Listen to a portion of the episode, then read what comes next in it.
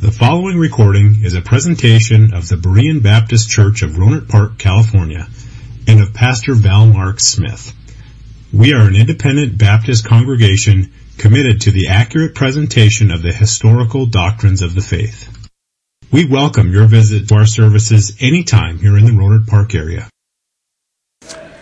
Um, I would just like to say again, thank you for the pastor and having us in. We have thoroughly enjoyed being here. We go to many different churches, and, and I can say this, that we have been blessed because you have welcomed us in with open arms. Uh, there's a lot sometimes that the churches that may not be so welcoming, uh, and I'm not judging, but I can tell you this, you have welcomed us in, and we do certainly appreciate that. Uh, that's a testimony to your church and your pastor and to you. And we thank you for that. We thank the Kaczynskis for allowing us to invade their home again. Uh, I'm telling you, we were talking last night that this is probably one of the best places that we get to sleep. We have been, I guess we have been in probably, we've slept in fourteen or fifteen different places. And uh, I, I think this is probably one of the most comfortable ones we've been in. And we do thank him for that and the meals, and we, we appreciate that. Uh, welcome us in, and, and that's that's just part of the testimony that you have, and, and it's just a wonderful time to be here for us. Beautiful country, good people, and we enjoy it. Thank you for all that you did. Thank you for the meal today. And again, uh, we just want to minister and be a blessing. Uh, that's what our, our ministry is about. As an evangelist, we uh, travel and just to go to different churches, but we want to edify, we want to minister to people. Uh, besides, that's what it's about, is to see, I pray that our ministry, that through our ministry we minister, that people would be saved and souls would be saved and people would be changed. And I pray that's the the uh, that's my prayer. That I hope that I can just encourage you in the Lord tonight. Uh, that it's my prayer. No matter where I go, I want to encourage God's people and uh, to just live and to encourage one another, because we're here on earth. We need each other, uh, other Christians, uh, to help us live our life.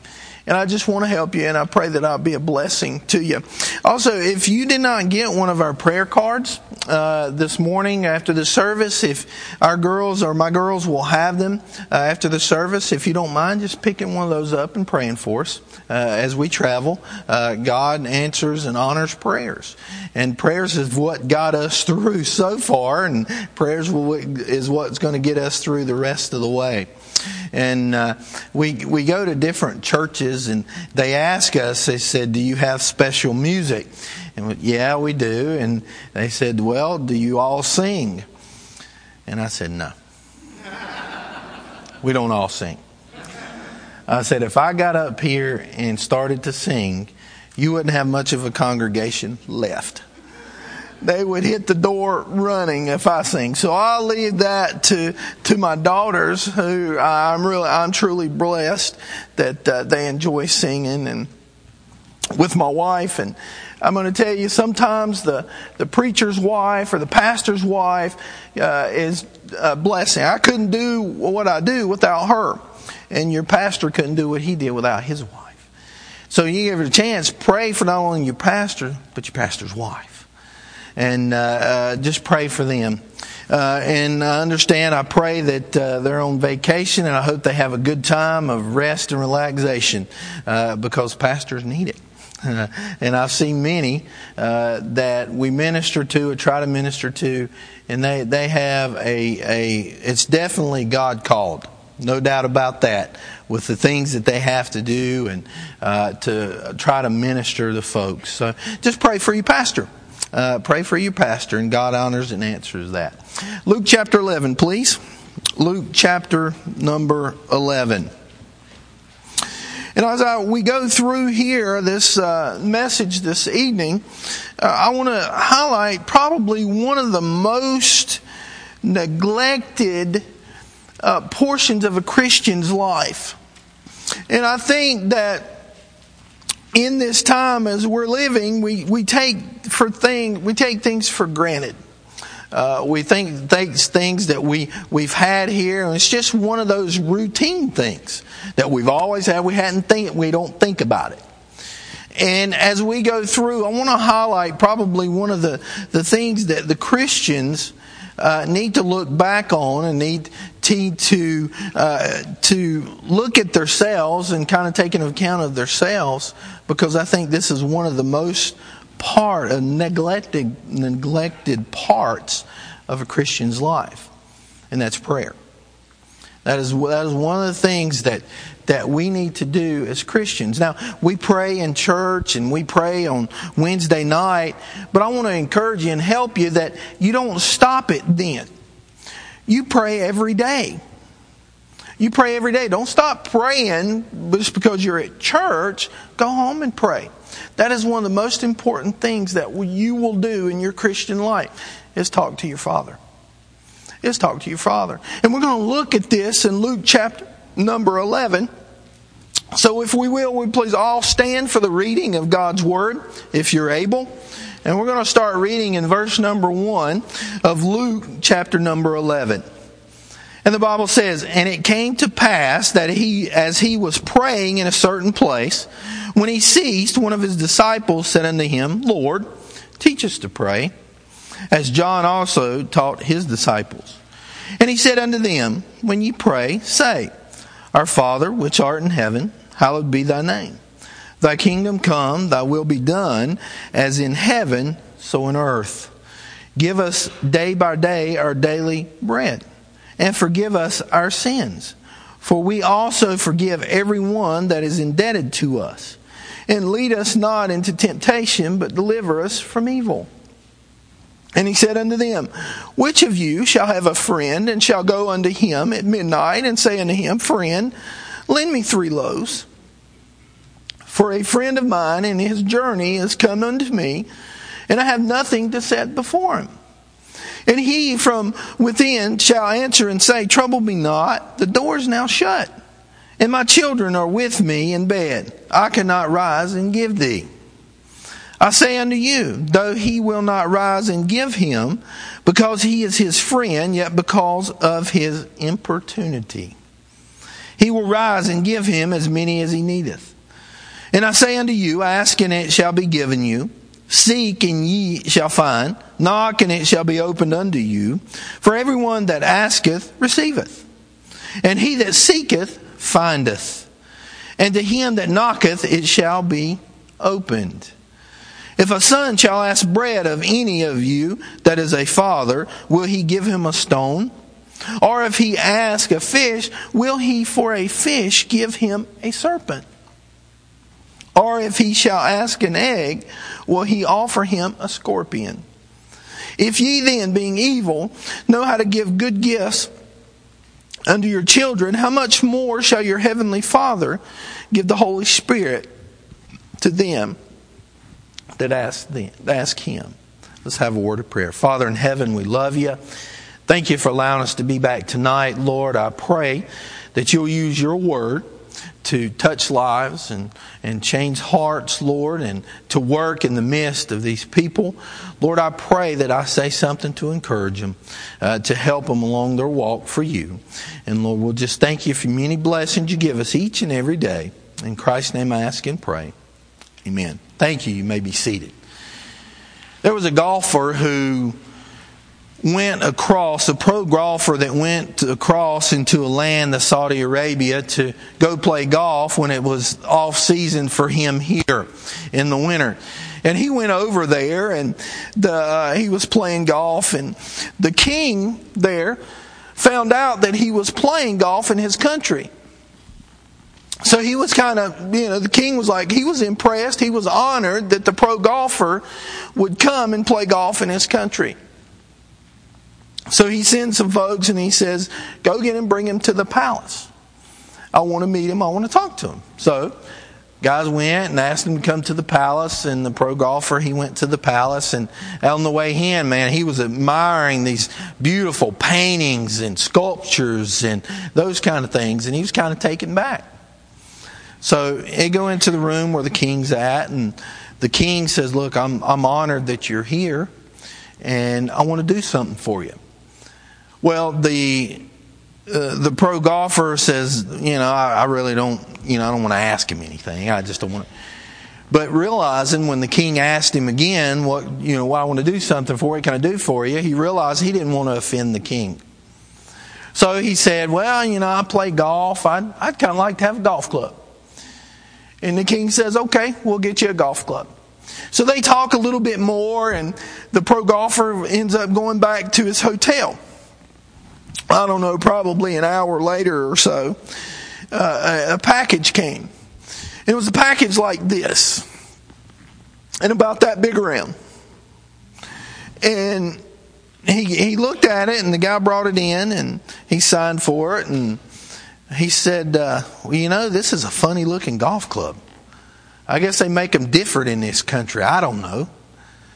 But he continued looking, and he opened it up, and there was a piece of paper in there. And it said that he gave him a deed to a golf club.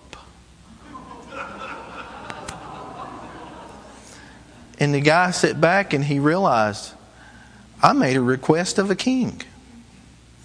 We in our lives, when we pray to God, we make a request of a king. And many times he blesses us more than we ever know. Just like this pro golfer did. He didn't know what he was getting, but he made that request of that king, and that king gave him more than he ever expected. And that's what we get when we get call, uh, pray to our Heavenly Father. We never know. He gives us more than we ever, ever really realize we get. And you know, you read through the Bible, you read through the Scriptures, and there's uh, men who, men and women who left the deepest impact are those of prayer. They, they've left impacts in their lives or others' lives is men and women of prayer. And you'll find that prayer has been the mighty power that has moved not only God, but man. Prayer is so important in our lives. Sometimes we take that for granted. So prayer is so important. In First Kings seventeen, you see that Elijah went, was in front, in front of King Ahab, and he told him that the, the heavens would be shut up. They would be closed. There'd be no rain. Well, then he goes to Mount Carmel, and maybe we're, we're familiar with this. And uh, he goes and he confronts the, the four hundred fifty prophets of Baal. And what the time was there is, who was God? Was God God or was Baal God? So he goes up there and, and he confronts them, and he says, look, okay, we're going to make a sacrifice. You're going to sacrifice a bullock. I, I'm going to sacrifice a bullock. And we're going to see who's God, who's really God, who consumes the bullock. So he gets all these prophets, and they set up their altar and all that stuff, and they start calling unto their gods to come down and consume the sacrifice. Well, I like old Elijah. He starts mocking them a little bit. He says, well, you call unto those guys, they're not coming. Is he sleeping? Or is he kind of walking around and you need to get his attention? What? He's not paying attention. Well, you know, that's Elijah. You read about him, you can see that. But then he, the, the, the uh, sacrifice, and they never come, of course, because they was praying to false gods, but he sets up his altar and he sets up his sacrifice.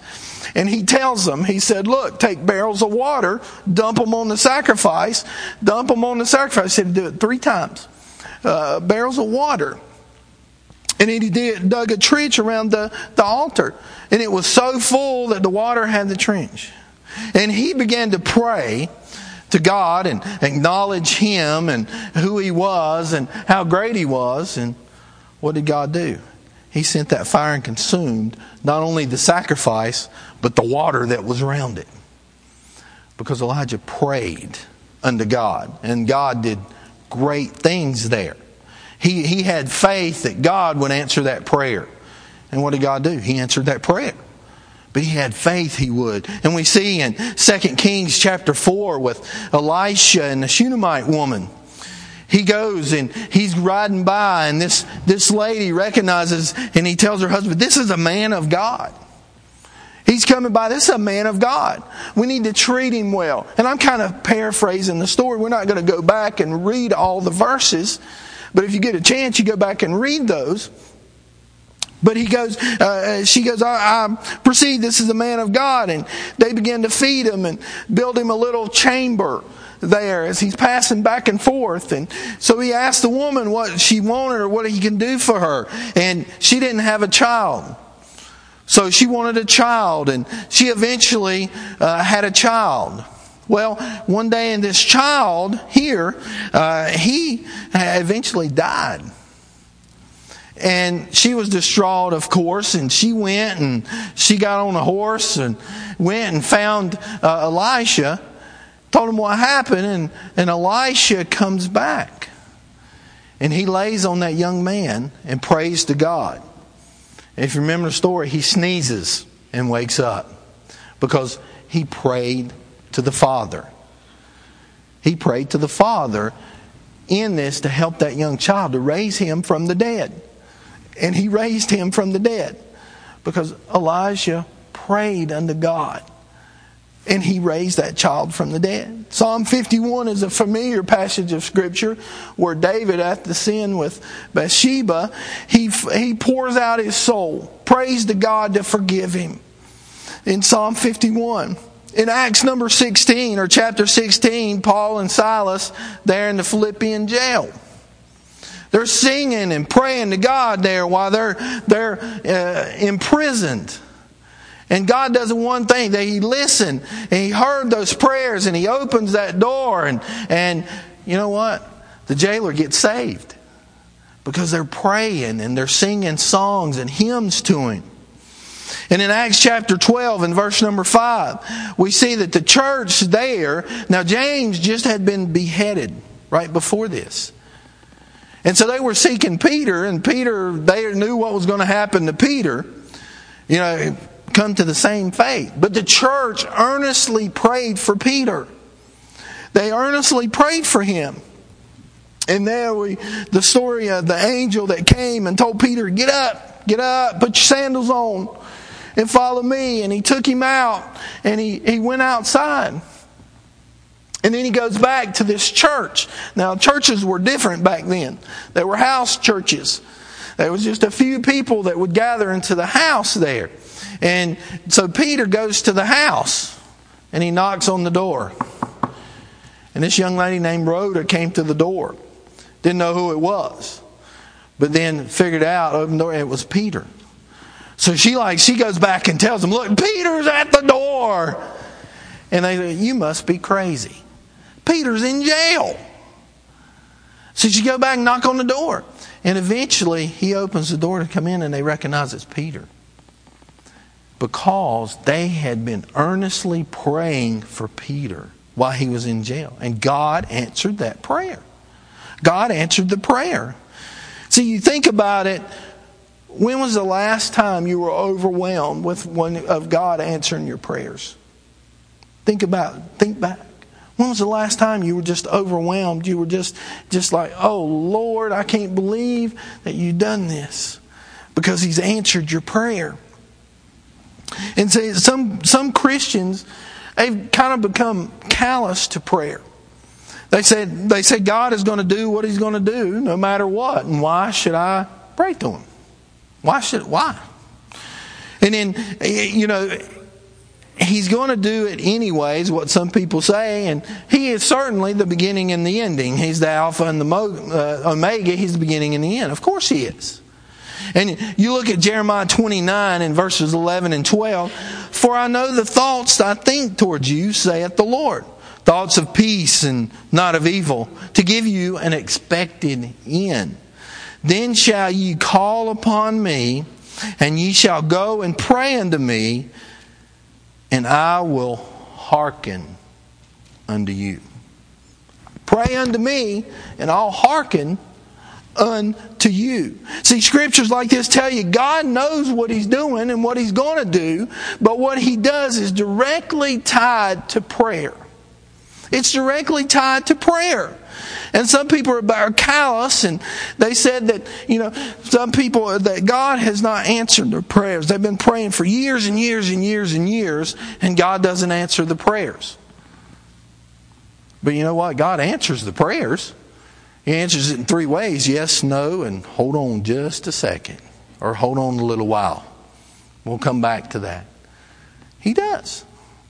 He does, and some people don't believe that. And some people are confused about prayer. They think it's only for an emergencies. They, they think, oh boy, this is, oh, oh, this is not good. I need to pray. It's only an emergency situation, like a backup parachute. You know, backup parachutes fail too. But that's, they only consider prayer as an emergency in their lives. It's, it's only an emergency. See, Jesus prayed all the time. He prayed at baptisms and great crowds around him all night long, early in the morning. And who his disciple, he prayed who his disciples would be. If Jesus saw prayer important, shouldn't we? If he saw prayer important, praying to the Father, should not we? Do you have a normal or a regular prayer time? Do you pray every day? Do you have a routine that you have to pray to the Lord? Do you do you have that and and guard that prayer time? Guard that prayer time. Don't let anybody or anything take it. You know what? Because prayer will change your life. Cha- prayer changes things. And you can talk to him anywhere. Most of our problems, most of our problems is not unanswered prayer with God. It's unoffered prayer. We don't offer our prayers to him. It's not unanswered, it's unoffered. And don't let anything substitute the place of prayer. Don't let anything substitute that. Prayer is an ongoing relationship with God. It's talking to him. God is not impressed with your prayers that really have no meaning. He's not impressed with that. It's just a routine because you think you have to. You know, we, we pray for our food. We pray for different things, but we really don't have any meaning to it. You know, God wants us to talk to him as our Father. He's our Father. We want to talk to him. We want to have real meaning to that prayer. And he knows if we mean it or not. So we need to, to don't, it's not a routine. We don't make it, say, a routine of, of praying before our food and the same prayer over and over again. Talk to God. Don't make it, talk to God. He's listening. He's listening. And what I'm saying about your prayer life is this. God, what is your will for my life? And I'm asking it to be done here on earth. That's what I want. I want I want what you're telling me or what what my, your will is for my life. I want it to hear done on earth. And it's okay to ask for the desires of your heart according to his will. According to his will. Now, let's look at verse number nine in our text here. The Bible says, "And I say unto you, ask, and it shall be given unto you, or given to you. Seek and ye shall find, knock and it shall be opened unto you." And if you look and you see ask and it shall be given unto you, ask relates to desire. And it's really a technical term that means ask. It means ask. Somebody got that, they just woke up. Nah, just kidding. Seek and ye shall find. Seek means direction. Knock means determination. Just keep on knocking.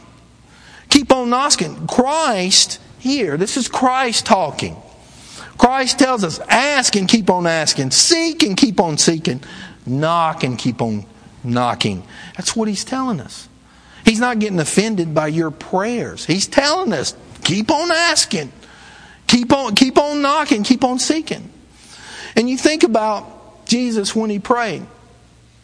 I could only imagine how awesome it was to see Jesus pray. And it was awesome. You read in the scriptures, it was awesome. I want to give you three thoughts about prayer. And the first thought I want to highlight in verse number two, we see the person of prayer.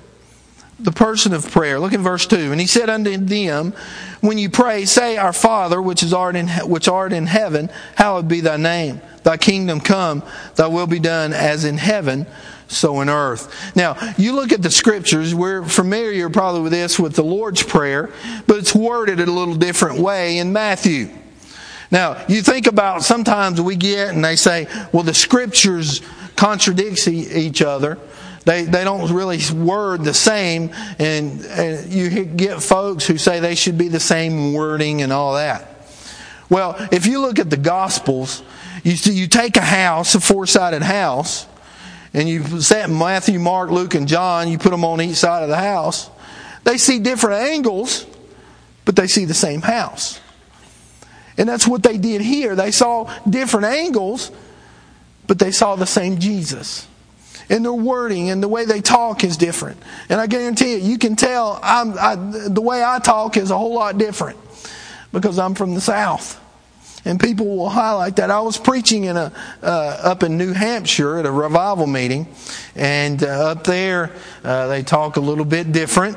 Uh, and we were there, and I preached Sunday morning, and was in the, there was a guy in the back, and he came out after the service, and he came up to me, and he said, "I'm really disappointed in you." I was like, "Oh, Lord, man, I messed up." He said, "You didn't say y'all one time." I said, "I got you for the next service." And, and for the next, next, that night, and for the next night, the three nights, I put y'all in there. But when you when you look at the Gospels, they word things different. It doesn't mean it's a contradiction. It's it's the same. It's just worded a little different.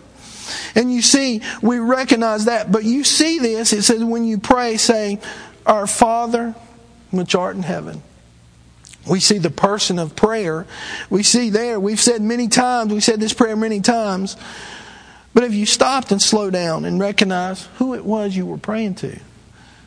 Our Heavenly Father, the one who created the earth, the one who sustains the earth, the one who is the same that was created it, and the one who's same today. You pray to our Heavenly Father. And so you recognize His nature as the Father, and you can rest in that. When you are a father and your child needs something, your, your whole world stops. When you're a father. Now, I'm... I'm When we were talking about uh, the other night, we were talking about phones, and I used to have an old flip phone. And uh, when it was time for an upgrade, I was just going to get another flip phone. And my kids were like, "Dad, Dad, come on. You got to go. You got to get to the age here." But you know, when I sat back and I, I had this phone and I got this phone, they said, "You got to have a phone that texts." And I was like, I don't know. When I get the phone and they would text me and I would put in there "okay." And it would take me like five minutes to get "okay" in there. But you know what? When they got that call, when I saw that it was them, my whole world stopped. I wanted to find out what was going on with them. When they called, I want to see what's happening. My wife or my children. I want to see what's happening. I want to see what's going on. I didn't know what, you know, if something's wrong or, or whatever. You know, you get some of those calls that you ignore. Some of those calls you don't know who they're from or, or whatever. And you just ignore them. But when I see one of my children who calls me, I'm going to answer that phone right then. Because I'm concerned for my children. Well, God the Father is the same way. See, He listens all the time. And when you pray to Him, He hears you. He hears you. It wasn't like He's putting you on hold. It's not like you've got to arrange a meeting with Him. It's any time you pray to Him, He hears you. He hears you. So as a father, your whole world stops. As a, one of your children, if you're a father, you know that. A mother the same. And that's God the Father. He stops and He listens. And He hears your prayers. Look at verse number thirteen. But it says, "If ye then, being evil, know how to give good gifts unto your children, how much more shall your heavenly Father give the Holy Spirit to them that ask Him?" See, Jesus said, "Ye being evil," and what He was saying there is you as a sinner. He's saying that I'm your Father, and how much more will I give you good things? Good things. Be like a child coming to the Father, and child depending on Him for everything. And that's the way we should pray. Like a child going to the Father. Like a child going to the Father. Now, I love, when we go back in July, I think we got a week or so, then we go to junior camp. I love junior camp. Uh, it's interesting, to say the least.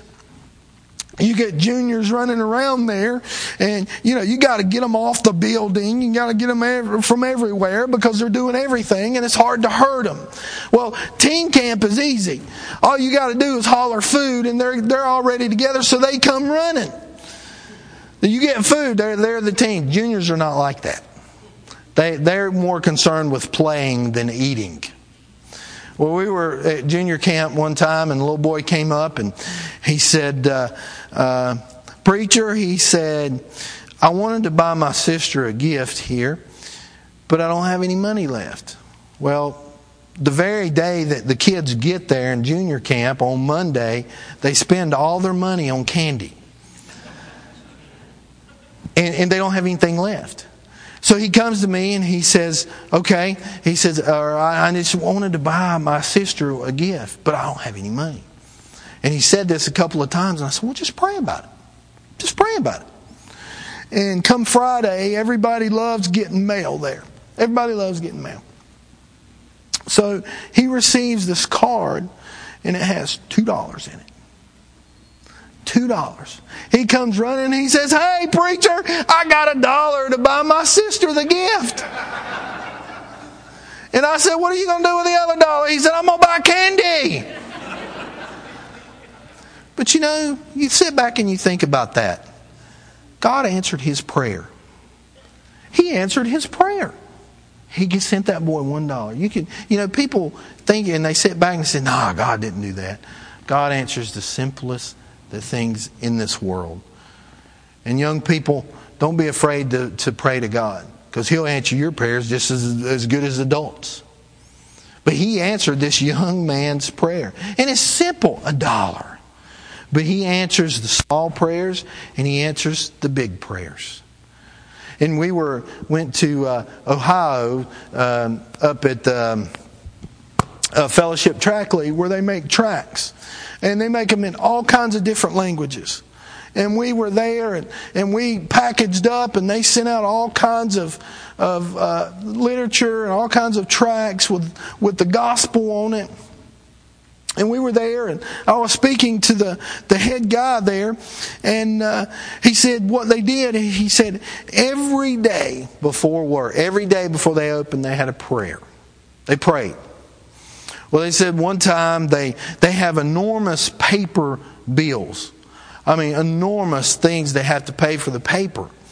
And he said they come in and they were behind about fifteen thousand dollars. And this was on Thursday, and the payment was due on Monday.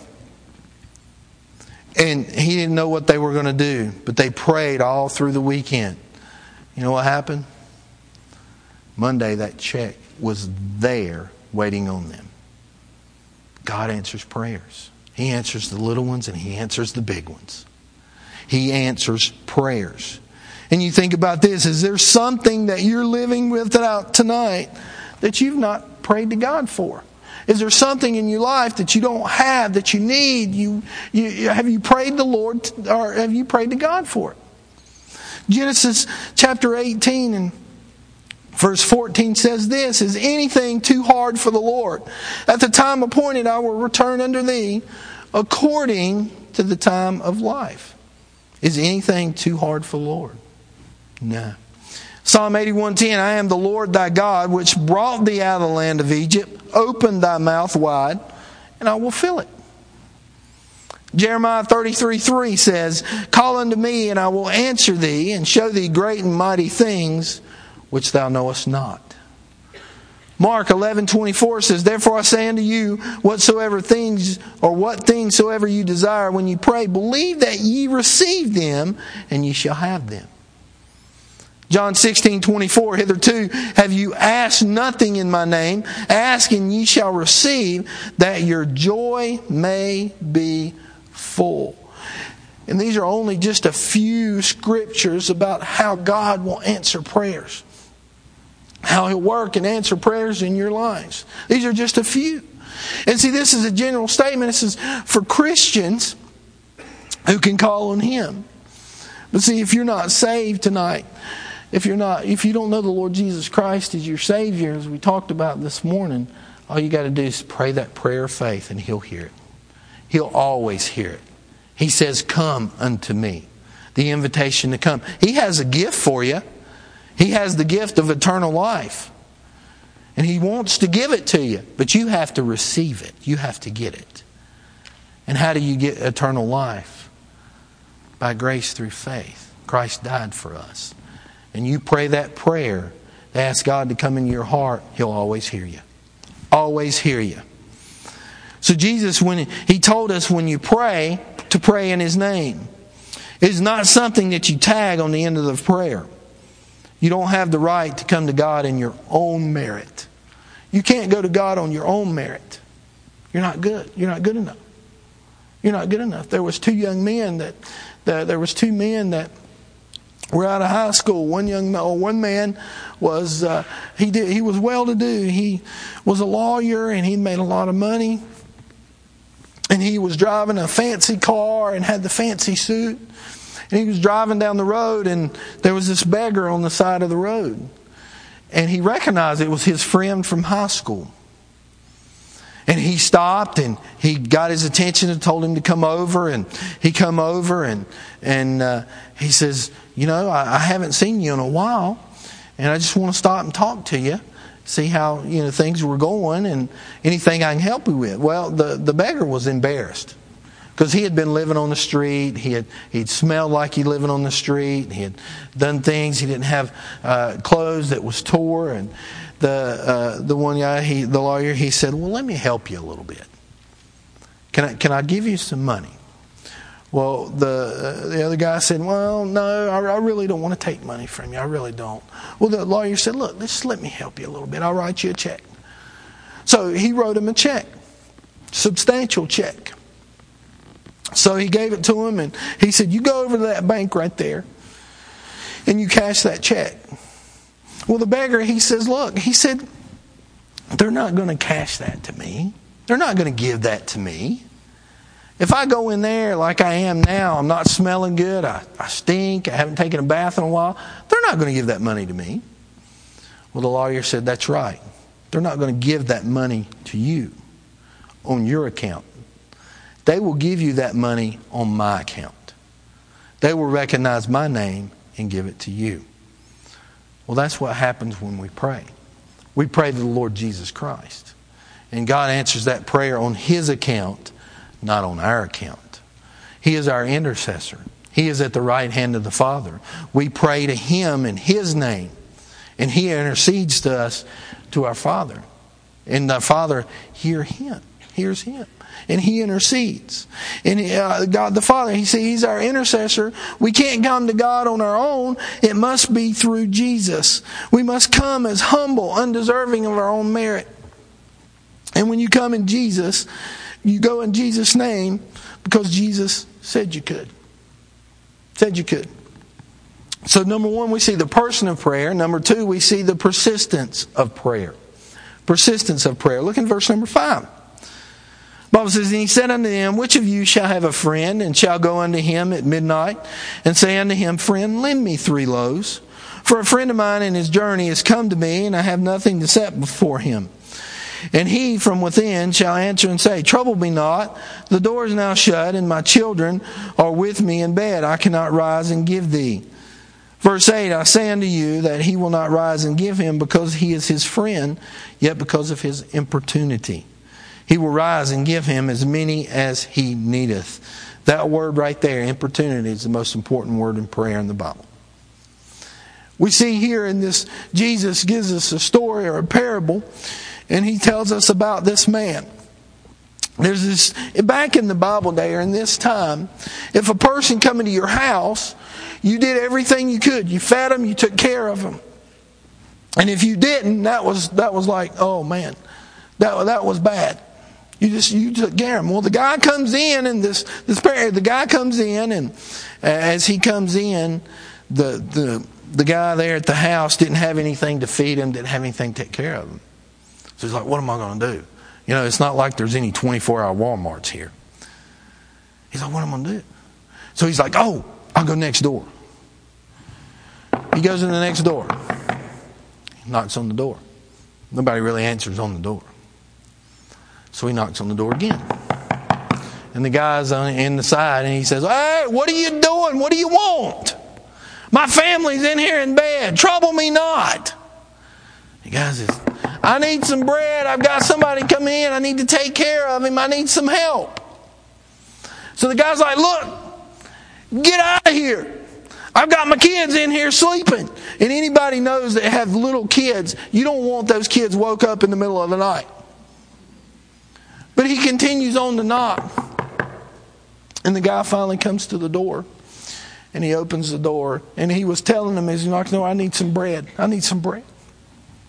So the guy comes to the door. He said, opens the door. He said, he gives him the bread. Here, leave me alone. Get out. Go back.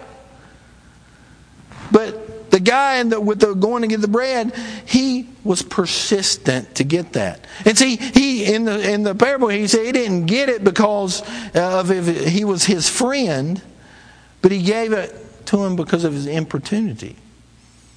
Well, the importunity here in this, this section, Christ tells us, we can define it as this. It is helpless, urgent, and consistent prayer. Helpless, urgent, and consistent prayer. And I get that from Doctor Shetler there at West Coast. He, he he's telling us here in this importunity, he was helpless. You see this guy, he went over to the next door neighbor's house and he was helpless. He didn't have anything. He couldn't do anything. So he couldn't do it. He couldn't, he couldn't help him in any way. So he was helpless. And then he says it's urgent. The guy's sitting there waiting in the house. He's like, oh, I got to have some bread. I got to have something to take care of my buddy here. So he needed it right then. And buddy, he was consistent in trying to get that. He didn't stop. He kept on and kept on and said, I need some help. I need this bread. I need this bread. Well, see, when we pray, we need to pray with importunity. We need to pray that it's helpless. I can't do anything about it in our prayer request. I can't do anything about it, but I need it right now, Lord. Help me, Lord. And you keep on praying for it. You're consistent in your prayers. And he gives us that example here of helpless. We just, we can't do anything about it. And we, we need that prayer answered now, the urgency that we have and the consistency to not forget that prayer. The value of persistent prayer is not just that we will hear, that he will hear us, but that we will hear from him. That we will hear from him. And we need to start praying, Lord, we pray that I know you can. We, we can pray that. We know he can do anything he wants in our prayers, but we need to start praying, Lord, I know you will. I know you will. In the same revival meeting in New Hampshire, I met this pastor who had been pastoring for over fifty years.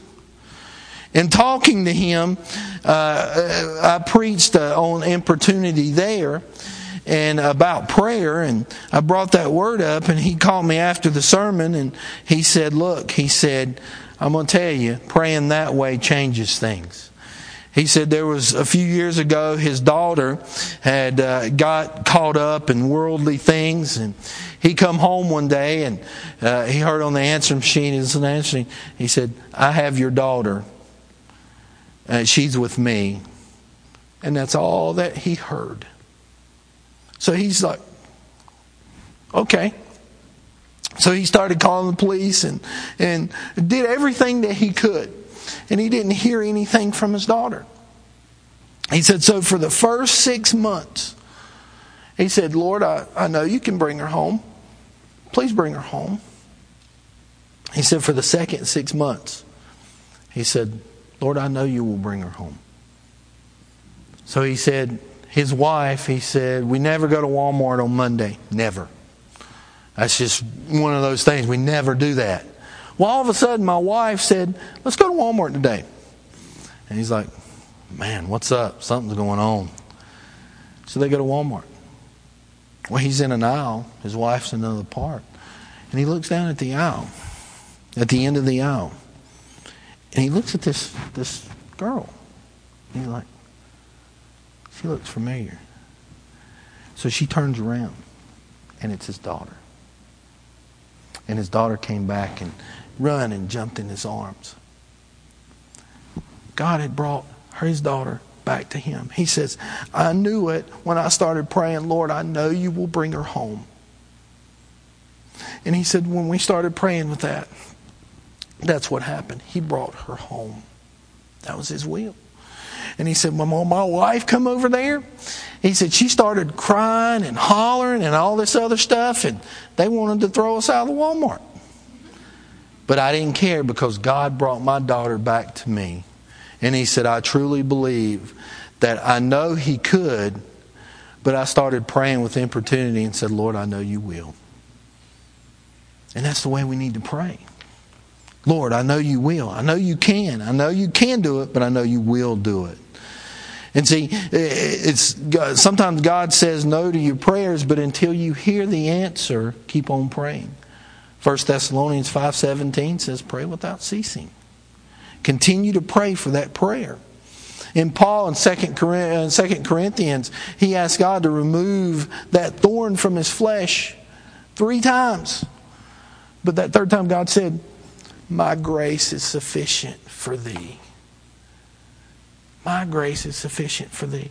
I'll give you what you need to get through this. And he prayed to him. George Mueller, an evangelist in the eighteen hundreds. If you've never read about George Mueller and his life, he's a, a great example of prayer. In the eighteen hundreds, he was known for his prayer journal. He was known for his prayers. He had a two-column journal. Okay? On one side, he put down the request that he made and the date that he made it, and when he began praying for it. On the right hand, he put a date and if uh, when it was answered and how it was answered in his journal that he did.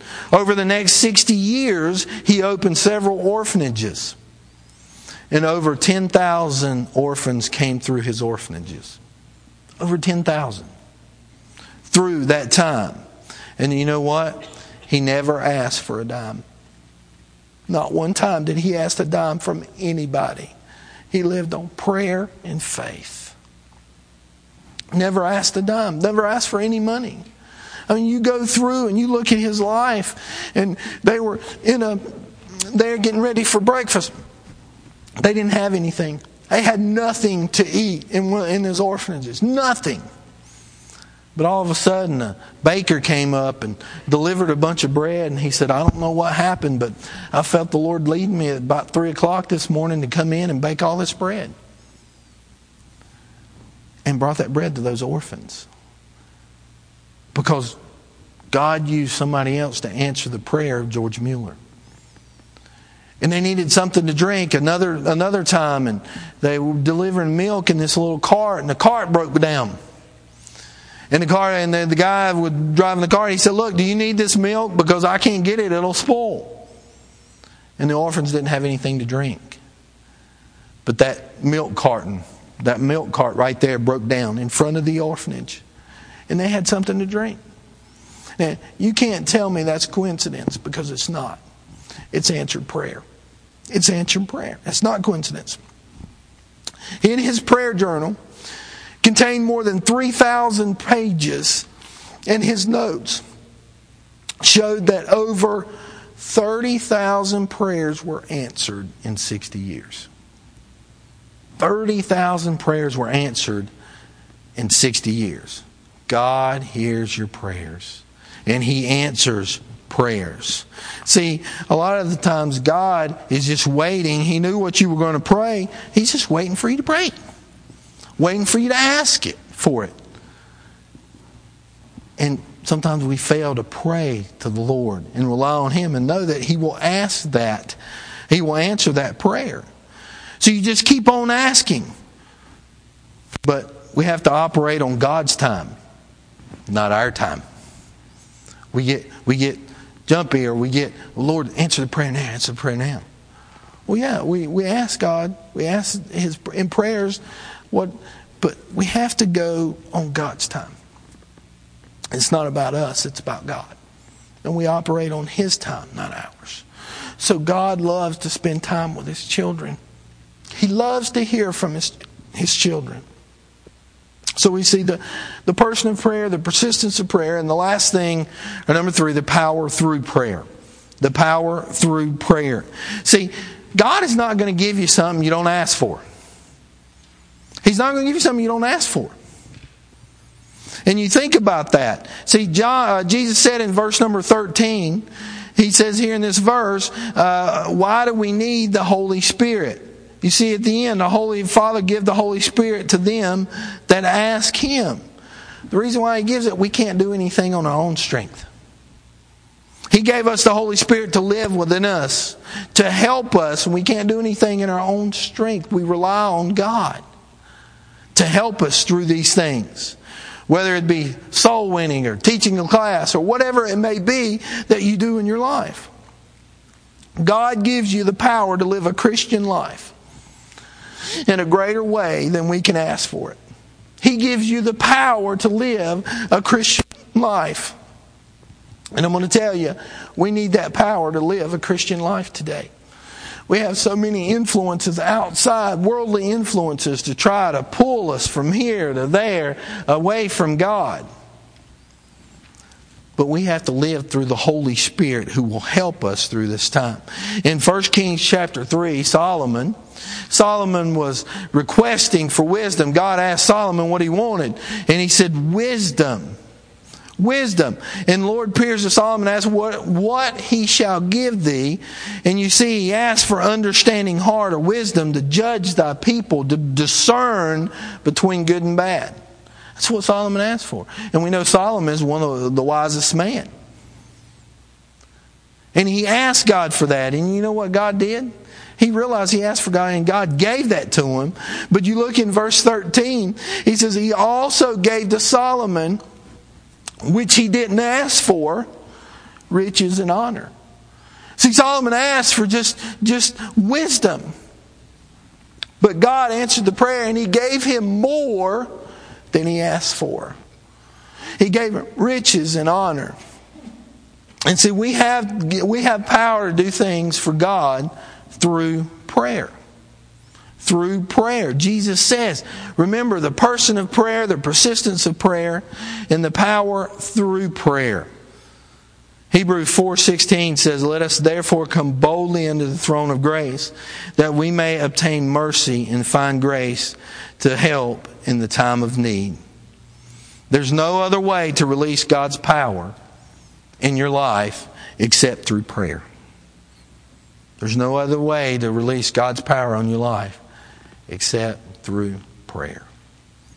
Let's bow in a word of prayer. Father, I pray that, uh, Lord, if uh, these folks tonight, I pray that I encourage them, Lord, and I pray that as the bulletin, if they need to prayer, they have prayer requests or they need to pray to you, Lord, after service they can come and they can pray, and when they know that He hears you, or they, uh, He knows that, uh, we know that He hears us in our prayers. I don't know what you need tonight. I don't know. Uh, but God's here waiting on us. He's here waiting on you. If you need to require, you need to pray to God, you have something you need to pray about, why not come and pray to Him? Why not come? He's here listening. Why not come and pray? Father, I thank you for these. Thank you for allowing us to be here. I pray, Lord, that you'll have your will and way in this invitation time. In Christ's name we ask and pray. Amen. Thank you for listening to this presentation of the Berean Baptist Church of Rohnert Park, California. If you would like further information about our church, please feel free to call us at area code seven zero seven, five eight four, seven two seven five or write to us at Berean Baptist Church, sixty-two ninety-eight Country Club Drive, Rohnert Park, California, nine four nine two eight. Additionally, you may visit us on the World Wide Web at w w w dot b baptist dot org.